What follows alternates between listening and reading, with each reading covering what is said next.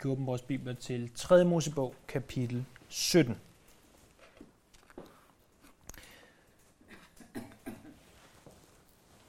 Tredje Mosebog, kapitel 17, er en slags overgangskapitel. Jeg minder jer om vores oversigt over 3. Mosebog, som vi har set på igen og igen.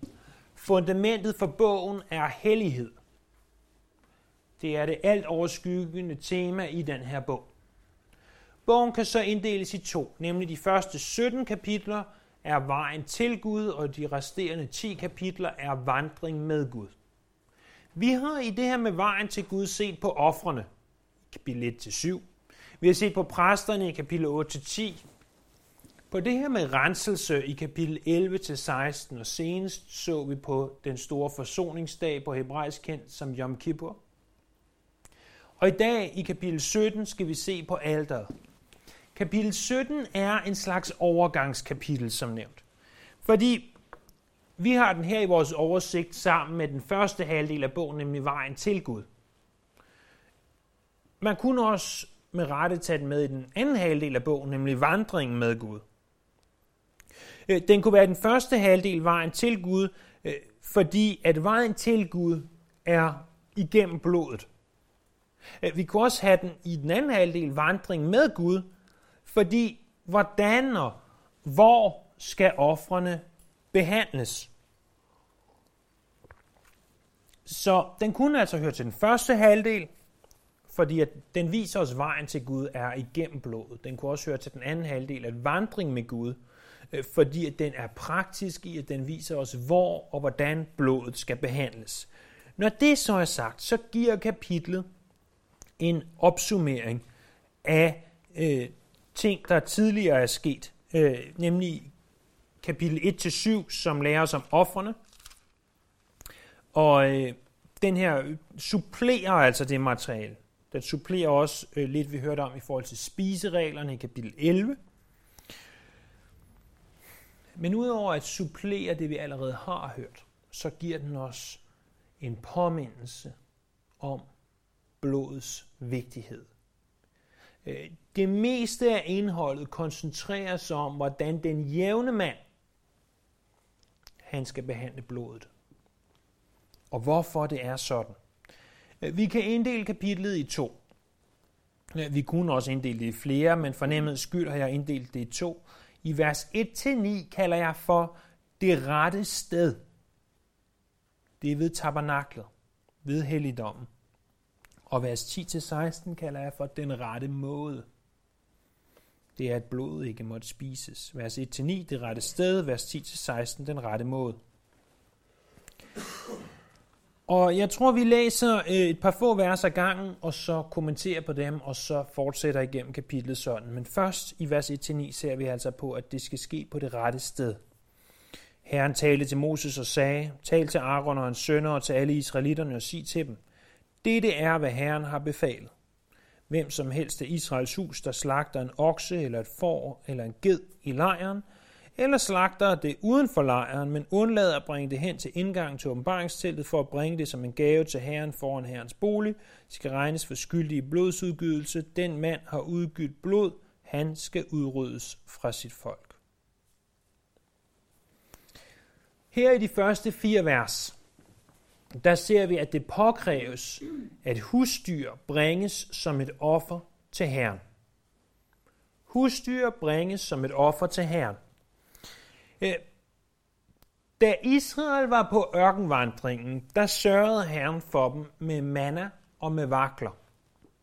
Og derfor var det at spise nogle af sine husdyr, det var altså her øh, kvæg, det var øh, får og det var geder. Det var ikke noget, man gjorde specielt ofte. Selvfølgelig hentede det, ellers ville vi ikke have læst om det her.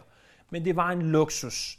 Øh, man ville hellere bruge dem til øh, formodentlig til trækdyr, til, øh, og til mælk og, og så videre, end man ville bruge dem til kødkvæg. Når man så valgte at slagte et dyr, så skulle man gøre det foran herrens bolig, foran tabernaklet. Øh, det kan vi også forstå ud af det hebraiske ord for offer, som er savach, som betyder at slagte, eller er parallelt med ordet at slagte. Ordet offer er altså mere eller mindre det samme ord som det at slagte. Så en slagter ville, det tror jeg ikke, han hedder nødvendigvis, men ville have heddet på dansk en ofre. En ofre og en offring, øh, sådan, sådan vil ordet være parallelt. Så der var det her sevach, den her, det her at slagte. Øhm, så oprindeligt set, når man slagtede, så offrede man.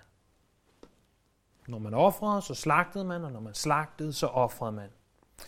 I 5. Mosebog, kapitel 12, vers 20-28, øh, der, der ser vi det her øh, omtalt igen. I øvrigt, 5. Mosebog, hvad er det nu, den handler om? Spørgsmålstegn. Hvad er den overordnede titel for den bog? Lige for at sørge for, at I er vågne. På engelsk hedder den Deuteronomy, fra to græske ord. Deutero betyder to. Nomos betyder lov. Den anden lovgivning. Loven bliver gengivet. Og det er det, vi ser i 5. Mosebog. At loven bliver gengivet, og mange af tingene bliver taget op igen. Og for eksempel i kapitel 12 ser vi, at det her med, med blodet, at det bliver taget op igen. Og, og det, der står der, og I kan læse det selv senere, det er, at det var en mere praktisk tilgang til det. I kapitel 17 af 3. Mosebog, der er det sådan, at, øh, at man må, uanset hvilket husdyr man slagter, så er det hen til tabernaklet. Der var ingen undtagelser. Men i 5. Mosebog kapitel 12, øh, der var altså mulighed for undtagelser. Der behøvede man ikke altid komme til tabernaklet. Der var det, eller templet senere, det var, når man offrede. Men hvis man var i sin hjemby, så kunne man stadigvæk slagte. Og, og det hænger selvfølgelig også sammen med, at efter ørkenvandringen var der ikke længere manna og vakler. Så der havde man altså muligheden for oftere at slagte et dyr for at spise øh, kødet derfra. Og men det ikke var noget, de gjorde nær så ofte, som, som vi øh, gør det. Øh, der var en straf for ikke at følge loven. Det er den, der undlod at bringe de her husdyr fra herrens bolig, han skulle kendes skyldig i blodsudgydelse. Øh, ordet blodsudgydelse, det er et øh, lovteknisk udtryk. Og øh, det er altså et lovteknisk udtryk på den måde, at hvis du laver blodsudgydelse, så er det det samme som mor. Så hvis du undlader at tage din ged, og, og du slagter den og tænker, jeg overgår ikke at stå i kø til tabernaklet, nu skal den her ged altså slagtes, undlader at bringe den som offer til Herren, skyldige mor.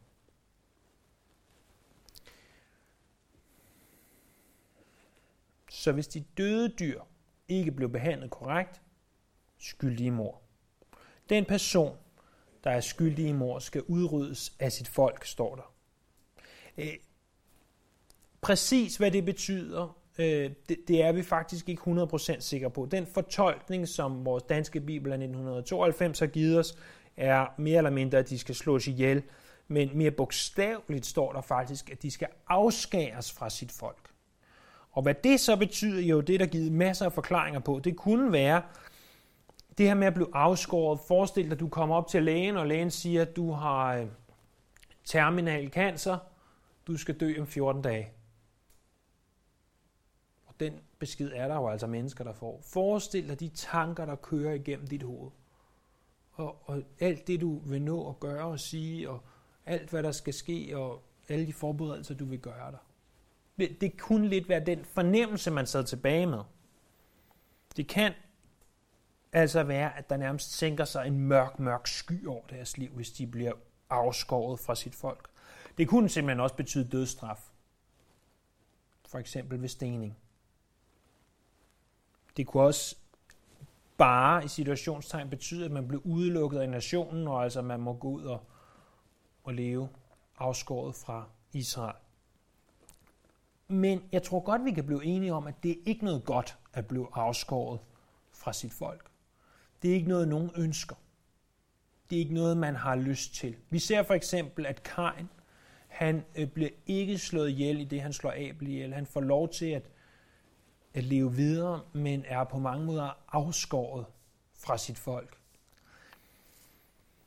Så altså, vers 1-4, der ser vi, at når man slagter et husdyr, så bring det som et offer til Herren. Det var den oprindelige måde, når man slagtede. I vers 5-7, der ser vi, at israelitterne de skulle ændre både det sted, den måde og det mål, de havde med deres ofringer. Sted, måde og mål, vers 5 til 7. Derfor skal israelitterne komme til Herren med de slagtofre, som de nu offrer ud i det fri. De skal bringe dem til præsten ved indgangen til åbenbaringsteltet og ofre dem som måltidsoffer til Herren. Præsten skal stænke blodet på Herrens alter ved indgangen til åbenbaringsteltet, og fedtet skal han brænde en livlig duft for Herren. De må ikke længere ofre deres slagtoffer til bukketrollene, som de har hovedet med. Det skal være en eviggyldig ordning for dem, slægt efter slægt. Der er en ændring i det sted, hvor man skulle ofre. Det skulle ikke længere være ude i det fri. Dem, der tidligere havde offret ude i det fri, de skulle nu komme til tabernaklet. Øh, ved at offringen foregår ved tabernaklet, så ændrer det nogle ting. Det ændrer blandt andet, at Herren får sin del af offeret. Det ændrer også, at i det de kommer til helligdommen, tabernaklet og offer, så vil præsterne også få deres retmæssige andel af offeret. Og måske næsten på mange måder vigtigst af alt for folket, så mindede det dem om, at al føde ultimativt kommer fra Gud.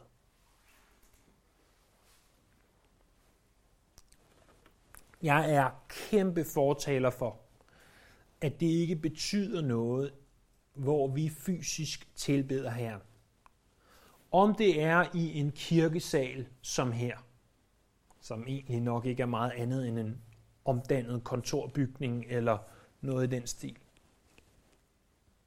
Eller om det er en kæmpe katedral.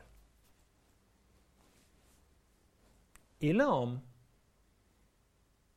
vi en søndag mødes i Slotsparken under et træ for at tilbede ham. Det, det har egentlig ikke den store betydning. Det har faktisk ingen betydning ultimativt. Men jeg kan godt se, hvordan at det fysiske omstændigheder, når du tilbyder, kan have en betydning. Øh, forestil dig nu, at, at jeg satte et neon show op her bag mig, der stod og blinkede dig ind i øjnene, hvor der stod, Jesus lever. Det var ikke noget dårligt at sige, men muligvis vil nogen af os få ondt i hovedet, når det har blinket længe nok. E- eller hvis jeg slukkede lyset henne, så der var så mørkt, så at du faktisk ikke kunne se, hvad der stod i din bibel. Eller endnu sjovere, hvis jeg slukkede lyset og satte nogle projektører på jer, så I slet ikke kunne se mig. Så I stadigvæk måske kunne se jeres bibler, men I ikke kunne se mig, der bare kom en stemme ud af mørket. Jeg siger ikke, at det er altafgørende for vores tilbedelse af Herren, men det er klart, at de fysiske rammer har en betydning. Både for vores offentlige tilbedelse, og, og det, det så vi, da vi øh, for over fem år siden fik muligheden for, eller for fem, snart fem år siden, fik muligheden for at, at flytte ind i de her lokaler. At da vi havde gudstjeneste hjemme øh, i vores hjem, der kom aldrig nogensinde nogen ind fra gaden. Ikke de kommer væltende nu, men indimellem kommer der jo folk ind, som har set vores skilt, eller øh, kommer på besøg uanmeldt osv. Og, øh, og det er, tror jeg, et resultat af, at man har et, et sted at tilbe. Så det er den offentlige del, men for dig privat kan der også være noget i at have et sted at tilbe. Jeg kan godt sige, at mit sted at tilbe er ikke nødvendigvis inde i vores stue, fordi der kører noget på fjernsynet fra børnene, som også løber rundt om benene på mig, øh, samtidig med, at der sker andre ting. Øh, og det er det, tror jeg, som Jesus ultimativt kalder for lønkammer. At vi er nødt til at have nogle steder, hvor vi kan gå hen og være i nogenlunde fred og ro øh, i et eller andet stykke tid, for at være sammen med ham.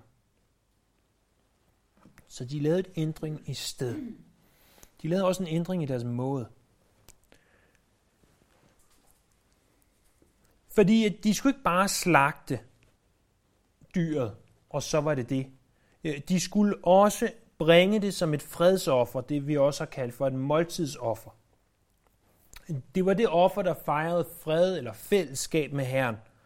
Og det var faktisk også det eneste af offerne, hvorfra man kunne få del i kødet. Vi har læst om det i kapitel 3 og kapitel 7. Der er rimelig specifikke retningslinjer for, hvad der skal ske, og hvad der skal brændes, og hvad der skal stænkes, og vi har set det her igen og igen og igen og igen.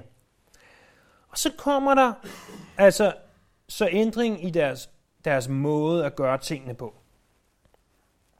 Øhm, at det er rimelig specifikke rammer, bibelske rammer, og, og vores tilbedelse af Herren må følge visse bibelske rammer. Øhm, vi kan ikke bare opføre os, som vi vil, hvis det går ud over Bibelens ord. Og, og det burde jo være ganske naturligt og ganske åbenlyst, men det er alt andet lige det, der sker. For det tredje, så er der en ændring i mål. Fordi det er ikke længere til bukketrollene. Jeg skal lige høre, om der er nogen, der kan forklare mig, hvad en bukketrold er. Anyone? Nej. Øhm, det vidste jeg heller ikke. Og det har dem, der har oversat det her, de har heller ikke vidst det sådan noget videre. Formodentlig, det ved jeg ikke, men det er jo et spøj, spøj, stor en bukketrold. Nå, men det som nogen siger, at det hebraiske, oprindelige hebraiske ord for bukketrold dækker over, det er, at det var et udtryk for folkets overtro, at ørkenen var hjemsøgt af dæmoner. Og at i den østlige del af Nildeltaget, altså øh, helt oppe i øh, det nordøstlige hjørne af Ægypten, der var den her bukketrolde kult fremtræden. Og, og øh, Israel de har naturligvis haft en eller anden forbindelse hertil. De her, når, når man tilbad de her bukketrolde, som jo altså var en eller anden form for en buk, en ged, som var en dæmonisk ged, øh, så inkluderede nogle af deres ritualer det her med øh, prosti- kvindelige prostituerede, nonneagtige ting, som øh, de havde samleje med, og det er naturligvis ikke noget, Gud ønsker. Desværre gik der ikke mange år, inden at Israel de faldt i dæmondyrkelse igen. Og øh, målet for vores tilbedelse må altid være, at vi skal tilbede den sande Gud, ikke en dæmonisk Gud. Og den sande Gud finder vi naturligvis beskrevet i Bibelen. Så vi har altså nu set i vers 1-4, at når de skulle ofre husdyr, så skulle de gå hen til tabernaklet. Når de offrede, så var de nødt til at ændre både det sted, den måde og det mål, de havde med deres ofringer. Og nu ser vi gentaget, kan vi vel sige, i vers 8 og 9, at uanset hvem du er, så må der kun ofres ved tabernaklet på det her tidspunkt i deres historie, vers 8 og 9. Og du skal sige til dem, hvem som helst af Israels hus, og af de fremmede, der bor som gæst blandt dem, som vil ofre brandoffre eller slagtoffre, men ikke bringer det hen til indgangen til åbenbaringsteltet for at ofre det for Herren, han skal udryddes fra sit folk. De fremmede, øh, de bliver faktisk rimelig ofte omtalt i lov og i Bibelen i det hele taget. Og det var fordi, at de, Gud han ønskede, at de skulle tage hånd om de fremmede. At de fremmede ikke bare skulle øhm, ja, skulle være fremmede. Øhm, at de skulle få lov til at føle sig som en del af Israel, uden nødvendigvis 100% at være det. Så derfor omtaler Bibelen dem ofte på en speciel måde. Men samtidig så var de fremmede påkrævet at følge landets love, og faktisk også en del af ritualerne. Øhm, men samtidig så prøvede Gud også at sørge for, at Israel ikke faldt ikke blev påvirket af de fremmedes hedenske skikke, og de ikke lukkede Israel i fordav.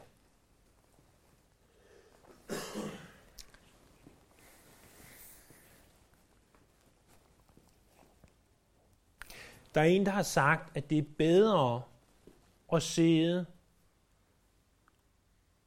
på en bar og tænke på kirken, end det er at sidde i kirken og tænke på barn. Og, og det er selvfølgelig også rigtigt. Så naturligvis er, er det et eller andet sted langt hen ad vejen rigtigt. Men hvis du går ind på, lad os bare sige, en bar af en eller anden form, er der så en større risiko for, at du bliver fristet af denne verdens fristelser, end hvis du går i kirke? Formodentlig. Jeg siger ikke altid, jeg siger ikke entydigt, men formodentlig er der. Øhm, der hvor vi opholder os, og dem vi opholder os sammen med, vil i langt, langt, langt de fleste tilfælde påvirke os i en eller anden retning. Og det vidste Gud godt. Derfor så sagde han, lad være med at gå ud og bringe jeres ofre alle mulige forskellige steder. Fordi øh, hvis nu vi siger, at, at herovre hos jer, der når nu man offrede, så tog man hjertet. Og så tog man det ud af dyret, og så holdt man det over sit hoved, og så lod man blodet dø, drøbe ned i sin mund. Og så råbte man som en stor, stærk kriger. Øh, det er der jo altså steder i verden, hvor de gjorde noget i den stil. Og, og så hvis jeg kommer og står med slagtet i mit dyr herover I tre, I gjorde sådan, så til, det må jeg jo heller også gøre, ellers ser jeg jo mærkelig ud. Og, og så tog jeg hjertet og tog det ud blodet, fordi jeg lod mig påvirke af jer. Men hvis jeg i stedet gik over her til den anden side, til, til der, hvor tabernaklet var, hvor templet stod, og hvor at præsterne kendte de retningslinjer, som der var for et slagte, for et offer. Og så så jeg, okay, der tager de blodet, og de stænker det, og de brænder fedtet og så videre. Så må jeg også hellere lade det ske. Og, og det var det, som Gud han ønskede, at når man offrede, så bring det dog for alt i verden til tabernaklet, for at du lader dig påvirke af det rigtige. For at du gør tingene på den måde, han ønsker. Og det tror jeg er et eller andet sted er en opfordring til hver af os. At I uanset hvad vi gør og hvor vi er, så sørg for, at du bliver påvirket af det rigtige. Sørg for at bringe dine ofre, så at sige. Bring din tilbedelse, så du bliver påvirket i den rigtige retning.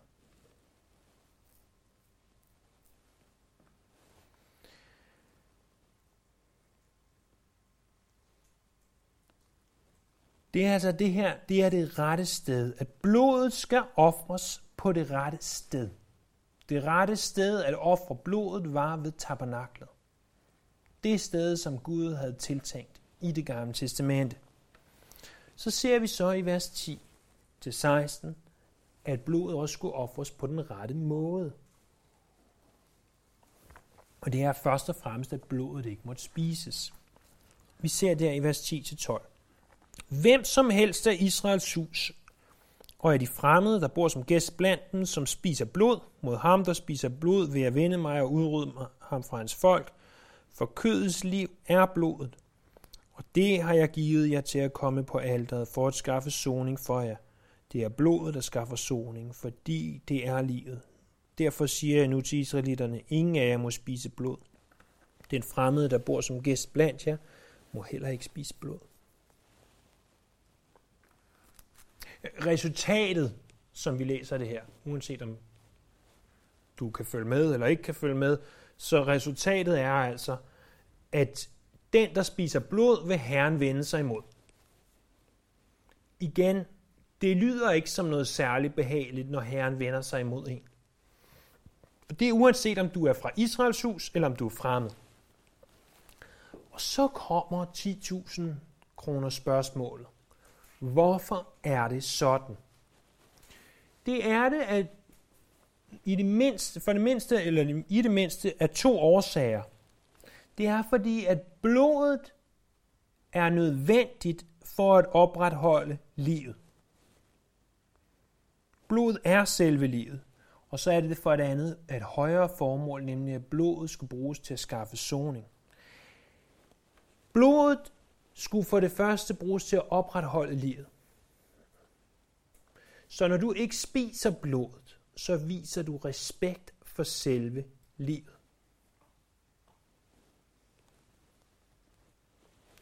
Det er et princip, vi finder helt tilbage i 1. Mosebog kapitel 9, vers 4, i det, at menneskeheden igennem Noah får lov til at spise kød.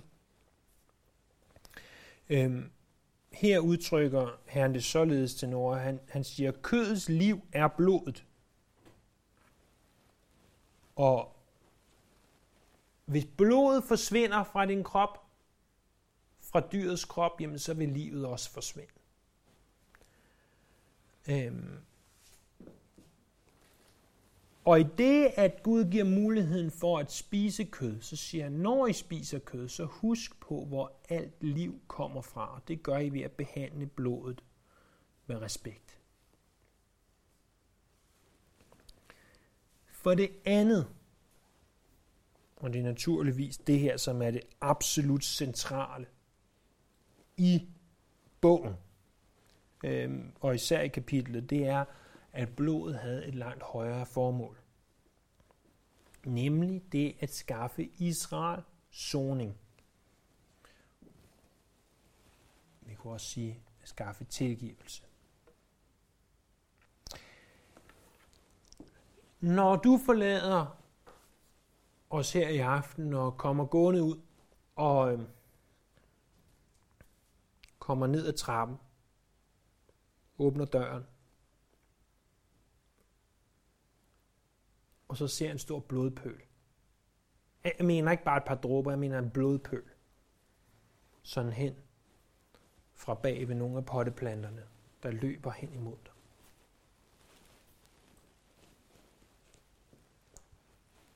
Udover forhåbentlig at løbe tilbage herop og bede os andre om at komme og hjælpe og se, hvad der er sket, øh, så, så vil min første tanke være, der er nogen, der enten er død, eller er lige ved at dø. Enten et menneske eller et dyr, afhængig af mængden af blod osv., men der er død. Det er ikke noget godt, at der er blod. Det er noget ganske, ganske skidt på mange måder, at der ligger og flyder blod ud over gårdspladsen. Og som jeg har fortalt jer om, jeg har set mange, mange dyr slagtet i, gennem min barndom, eftersom min, min bedstefar han var slagter, og der var blod. Der var meget blod. Og det var altså ikke fordi, at vi sad og kælede med de små grisebasser. Det var ikke sådan blodet kom. Det kom fordi de skød de her dyr og skar dem op.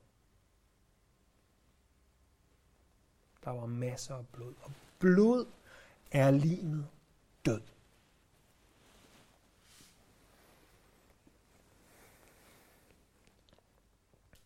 Og hvis du kom for at blive opmuntret i aften, så undskyld, at jeg nu fortæller dig, at du er, ligesom jeg selv, født ind i den her verden som en møg beskidt sønder. Det er min opmuntring til jer i aften. Og syndens løn er død. Du fortjener, jeg fortjener at dø. Og når man dør, så skal der helst være blod. Fordi det viser, at man er død. Og så sagde Gud, jamen, okay, det behøver ikke nødvendigvis være dit blod. Det kan godt være blodet fra en øh, fra noget kvæg, eller fra en ged, eller fra et får. Det er okay. Eller fra en fugl har vi også set. Så der kommer noget andet blod. Og det er et princip, der er brugt igennem hele øh, skriften. Prøv en gang at bladre tilbage til 1. Mosebog kapitel 3, vers 21. 1. Mosebog kapitel 3, vers 21. Her ser vi, at Eva er blevet fristet til at spise af træet til kundskab om godt og ondt. Hun frister så Adam. De går nøgne rundt. Gud opdager dem, eller han har hele tiden vidst, hvor de var, og spørger, udspørger dem. Han forbander slangen, han forbander Eva, han forbander Adam. Og så siger, står der i vers 20 og 21, Adam gav sin kvinde navnet Eva, for hun blev mor til alle mennesker. Gud Herren lavede skintøj til Adam og hans kvinde og gav dem det på. Når der står skintøj, så taler vi ikke om det der mærkværdige plastikskin, som man kan købe i dag.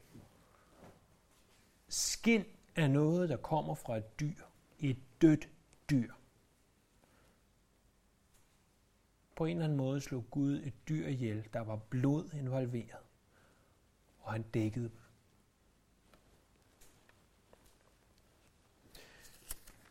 Igennem resten af første Mosebog ser vi, hvordan at patriarkerne igen og igen offrer. Og så i anden Mosebog kapitel 12.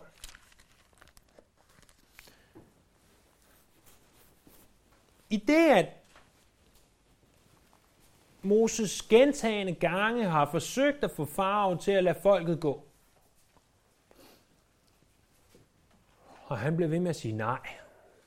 Så sender Gud dødsenglen. Men inden han sender dødsenglen, så siger han, tag et lam, tag dets blod og smør på jeres dørstolpe. Og så står der sådan her i vers 7, kapitel 12, 2. Mosebog. De skal tage noget af blodet og komme det på de to dørstolpe og på overligger i de huse, hvor de spiser det. Smør blodet rundt om døren, og som du måske husker, så beskyttede blodet dem. Så når de var i et hus, hvorpå der var blod, blev de ikke slået ihjel. Det hebraiske ord for blod, som er dam, det fremkommer over 300 gange i det gamle testament. En fjerdedel cirka af de her gange er i 3. Mosebog, deres ultimative tilbedelses håndbog. Når Herren skal tilbedes på den korrekte måde, så var det med blod. I det nye testamente, Romerbrevet kapitel 3, der læser vi også om blodet. Romerbrevet kapitel 3 vers 25. Ham gjorde Gud ved hans blod til et sonoffer ved troen for at vise sin retfærdighed, fordi han havde lavet de tidligere synder ustraffet. Ham gjorde Gud, det er Jesus, Gud gjorde Jesus ved Jesu blod til et sonoffer. Hvordan ved at du tror for at vise retfærdighed, fordi han havde lavet de tidligere synder ustraffet, dengang han bar over med dem, osv så 1. Korintherbrev kapitel 11, vers 25. Øh, det er det her afsnit, som man oftest læser omkring nadvånd. Hvor Paulus skriver, 1. Korintherbrev 11.25, lige så tog han også bæret efter måltid og sagde, det er det bære af den nye pagt ved mit blod. Gør det, det hver gang I drikker det til ihukommelse af mig. Pakten blev indstiftet ved hans blod. Og så 1. Peters brev, kapitel 1, vers 19.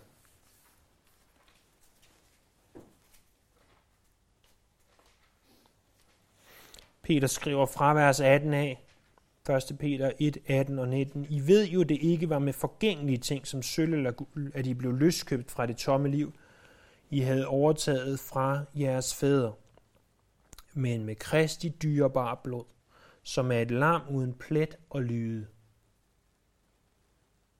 Dertil var han bestemt, før verden blev grundlagt.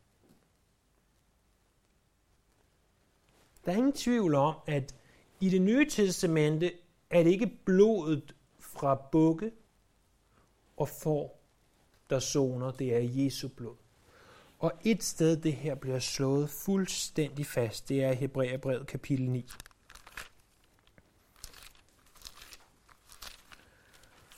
Jeg ved godt, det er sent, og det er aften, og det er mørkt udenfor.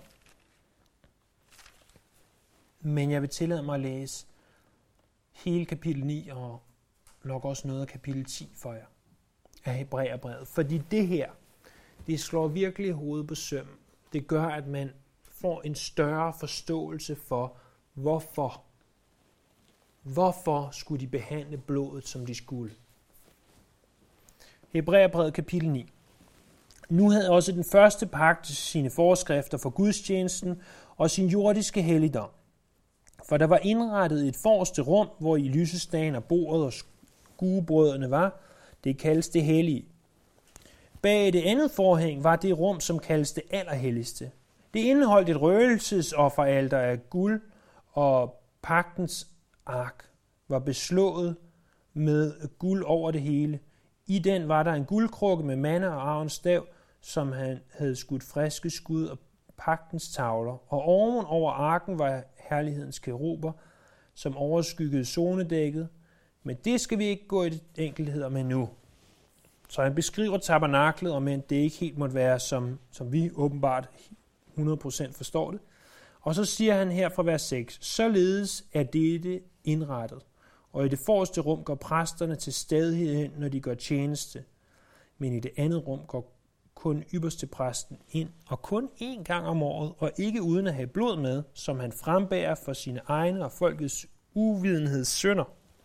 Dermed giver Helligånden til kende, at vejen til det allerhelligste endnu ikke er åbnet, så længe det forreste rum består. Det er et billede på den nuværende tid. Der frembæres gaver og ofre, som, hvad samvittigheden angår, ikke kan føre den, der dyrker Gud til mål. Det er ligesom med mad og drikke, der er forskellige renselser, kun jordiske forskrifter, gyldige ind til tiden for den rigtige ordning. Og så kommer kernen i det her, vers 11. Men Kristus er kommet som ypperste præst for de goder, som nu er blevet til. Han er gået gennem det større og mere fuldkommende telt, som ikke er gjort med hænder, det vil sige, som ikke hører denne skabte verden til, og ikke med blod af bukke og kalve, men med sit eget blod gik han en gang for alle ind i det allerhelligste og vandt evig forløsning. Vers 13. Og nu blodet af bukke og tyre og asken af en ung ko ved at stænkes på mennesker, som er blevet urene, helliger dem og gør dem rene i det ydre, så må Kristus, der i kraft af en evig ånd frembare sig selv som et lydefrit offer til Gud, med sit blod langt bedre kunne rense vores samvittighed fra døde gerninger, så vi kan tjene den levende Gud. Derfor er Kristus formidler en ny pagt for, at de kaldede kan få den evige arv, der er lovet ved, at han er død til forløsning fra overtrædelserne under den første pagt. For hvor der er et testamente, er det nødvendigt, at testators død godtgøres. Et testamente får først betydning ved dødsfald, da der ikke er nogen som helst virkning, så længe han, som oprettede det, lever. Derfor blev heller ikke den første pagt indstiftet uden blod. For da Moses havde læst alle budene i loven for hele folket, tog han blodet af kalvene og bukkene til lige med vand og skarlagenrød uld, og i sober stænkede det hele på bogen og på hele folket i det han sagde, det der pagtens blod den pagt Gud har sluttet med. jer. på samme måde stinkede han også blod på åbenbaringsteltet og alle karrene, som bruges ved gudstjenesten. Ja, efter loven bliver næsten alt renset med blod. Og der findes ingen tilgivelse sted, uden at der udgydes blod. Det er altså nødvendigt, at efterligningerne af det, der er i himlen, renses på den måde. Men i det himmelske ting selv må renses øh, bedre offer end disse. For Kristus gik ikke ind i en helligdom, som er gjort med hænder og kun er en efterligning af det virkelige, men ind i selve himlen, for nu at træde frem for Guds ansigt til gavn for os. Han gjorde det heller ikke for at frembære sig selv mange gange, således som ypperste præsten hvert år går ind i helligdommen med blod, som ikke er hans eget. For så måtte han have lidt mange gange, siden verden blev grundlagt, men Nu er han trådt frem en gang for alle ved tidernes ende, for at udslette synden ved sit offer. Og ligesom det er mennesker slået en gang og dør derefter dommen, sådan er Kristus offret en gang for at bære mange synder, og ved anden gang komme til syne, ikke for syndens skyld, men for at frelse dem, som venter ham. Kapitel 10. For da loven kun indeholder en skygge af det kommende gode, og ikke selve tingens skikkelse, kan den aldrig ved hjælp af de gentagende årlige ofre, som man vedvarende frembærer, føre dem, der kommer med dem til målet. Vil man ellers ikke være hørt op med at frembære ofre, når de, der dyrker Gud, ikke er nogen synd bevidst, eftersom de en gang er blevet renset, men i offringerne ligger en årlig påmindelse om synder. For blod af tyre og bukke kan umuligt tage synder bort. Og så ned i vers 19 springer vi til. Kapitel 10. Brødre ved Jesu blod har vi altså frimodighed til at gå ind i helligdom med den nye levende vej, som han har åbnet for os gennem forhænget, det vil sige ved sit jordiske læme. Og vi har i ham en stor præst for Guds hus, så lad os derfor træde frem med et oprigtigt hjerte i en fast tro og bestænket på hjertet, så vi er befriet for ond samvittighed og med læmet badet i rent vand. Jeg ved godt, det var mange vers. Læs dem selv igen, hvis du vil, senere.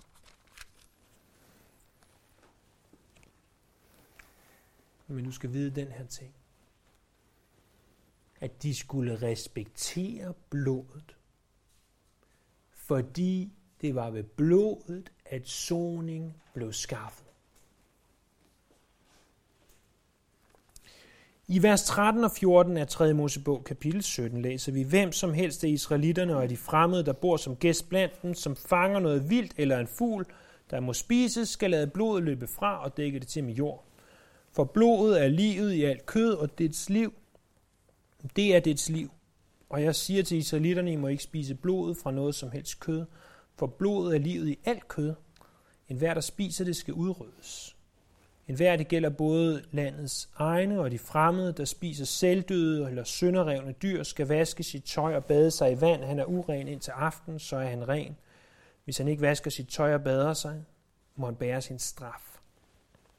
Vers 13 og 14 handler om, at hvis man går uden for lejren og fanger øh, noget vildt, det kunne være en ibex eller en antilope eller et eller andet den stil, så skulle man altså ikke jage den ind til tabernaklet og så slagte den der.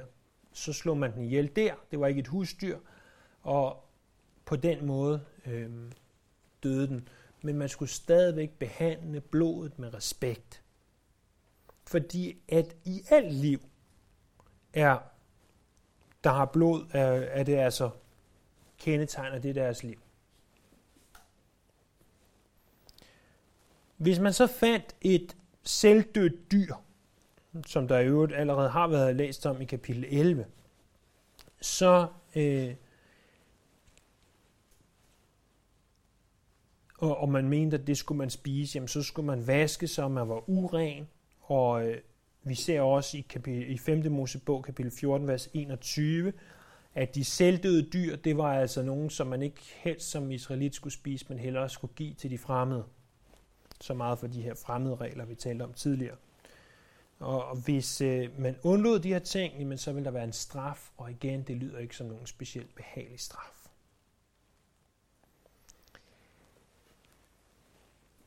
Det her med at undlade at spise blod, det var også noget, man talte om i den første menighed. Apostlenes Gerning, kapitel 15, mødes apostlene, og øhm, og de siger, at, at det som, der, der er nogle få love, som den kristne skal overholde. Prøv gang at, at finde Apostlenes Gerning, kapitel 15, vers 22. Der er nogle få ting, de skriver, og det, det er skrevet i en kontekst, hvor at, at der var mange jøder, og det var øh, svært for dem, der ikke var jøder, lige pludselig at begynde at leve efter de her jødiske regler.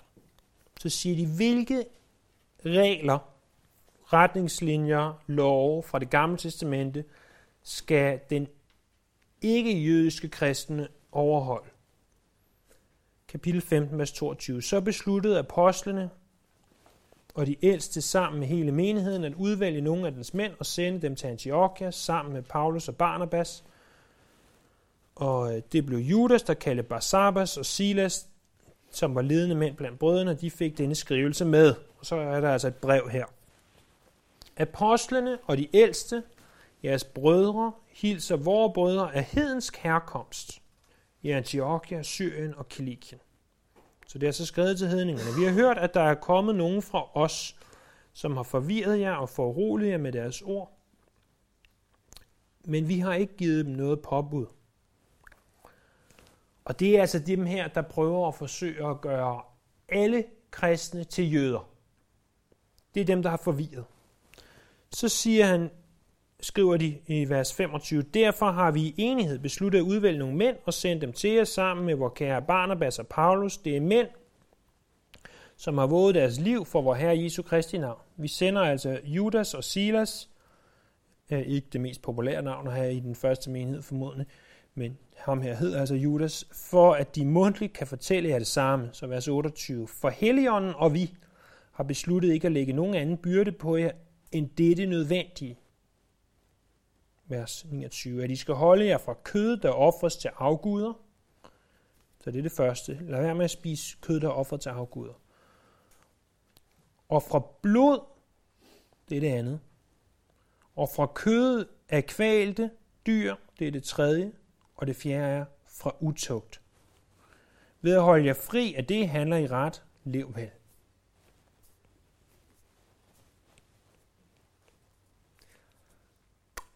Men vi ved allerede fra 1. Korintherbrev, at Paulus skriver, jamen kød til kød, der kommer fra noget, der er offret til afguder. Hvis I ikke ved, at det er offret til afguder, så skal I ikke bekymre jer om det. Nogle vil argumentere for, at det her det kun er skrevet ind i en kontekst, hvor der er risiko for, at man går tilbage til jødedommen. Det vil vi her ikke have den kæmpe store risiko for. Derfor er de her ting ikke specielt væsentlige for os. Jeg tager den indgangsvinkel til det og siger, prøv at høre, det kan jeg ikke argumentere for.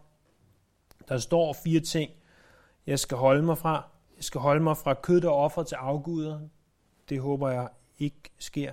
For det andet, øh, fra blod. Blodpølse, det er ikke noget, man skal spise. For det tredje, kvalte dyr.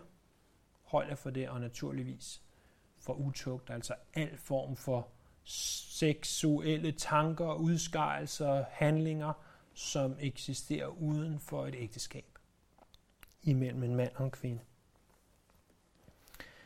De fire ting, og jeg har det sådan, jeg, jeg vil absolut ikke tilbage i lovtrældom, øh, men det er ikke det er ikke ting, som jeg finder urimelige eller finder meget, meget vanskelige. Øh, så, øh, og det er klart, at utugt omtales masser af andre steder i, i Nye Testamente og i Bibelen i det hele taget. Så lad os sige, de tre andre, de her spise ting, det er ikke noget, som jeg har noget problem med. Øhm, skulle jeg komme til at spise noget blod, er det ikke sådan, jeg gør korsets tegn og løber baglæns rundt om øh, et eller andet 17 gange for at tro, at det hjælper mig. Det, det er ikke på den måde, men det er ikke noget, jeg bevidst går hen og gør. Og så kan man godt gå ud i, jeg var inde på et pizzeria i dag, der hænger et skilt, hvor der står, To whom it may concern. Og så en eller anden imam fra København har certificeret, at deres kød er halalkød. Er det kød, der er offret til afguder? Det ved jeg ikke. Det ved jeg ikke. Og hvis din samvittighed siger, det er det, så lad være med at spise fra et pizzeria. Det er sikkert også sundt for dig at lade være. Øhm, og hvis din samvittighed siger, det er det ikke, det har ikke noget med det at gøre, så, øh, så spis det. En anden ting, som vi selvfølgelig lige bør nævne også, det er jo, at Jehovas vidner, som nej ikke er kristne, ligesom mormonerne heller ikke er kristne, hvad end de måtte sige i kirkens integrationstjeneste i radioen i morges, øh, som påstod, at øh, mormonerne de var øh, en kristen øh, missionsgruppe. Øh, I hvert fald så var det sådan, at det blev fremstillet, det han sagde, så det mente han. Øh, om han mener det oprigtigt, det ved jeg ikke. Men sådan nogle Jehovas vidner der, de har jo slået mange mennesker ihjel ved at sige, blodet er så vigtigt, at vi vil ikke tage imod blodtransfusioner. Det, det, er, ikke, det er ikke det, jeg ser her. Det, det er simpelthen, det er, i min verden, der er det idioti at, at fortolke det sådan. Det er jo slet ikke det, der er meningen. Meningen er, at vi skal agte og ære og takke Gud for, at vi har livet. Vi skal respektere blodet, men vi skal takke Gud for, at vi har liv. Og det vil da være netop det rigtige at sige, okay, der er noget galt med mit blod. Jeg kan få noget, noget frisk blod og, øh, og klare mig lidt længere og leve lidt længere for Gud her på jorden. Det vil da netop være at respektere livet frem for at sige, nej, jeg vil ikke tage imod noget som helst blod, og så dø, øh, eller hvad der nu måtte ske. Øhm, så, så det er sådan et par praktiske ting, som, som der være henvist til her. Men det, som, som jeg håber, at du får med dig og tager med dig i aften fra det her kapitel, det er den der med blodpølen. At hvis du ser en blodpøl, eller noget blod, så tænker du, her er der nogen, der er kommet til skade, eller her er der nogen, der er døde. Blod er lige med død. Og død er en nødvendighed for at zone, for at betale for dine og mine sønder. Det kan enten være midlertidigt ved et offer for, en, for kvæg, eller for ged, eller for får, hvis du ellers har et tabernakel eller et tempel at ofre ved. Hvis du ikke har det, så brug det fuldkommende offer, som Jesus han gav på korset. En gang for alle, og vi modtager det ved troen på ham. Lad os bede sammen.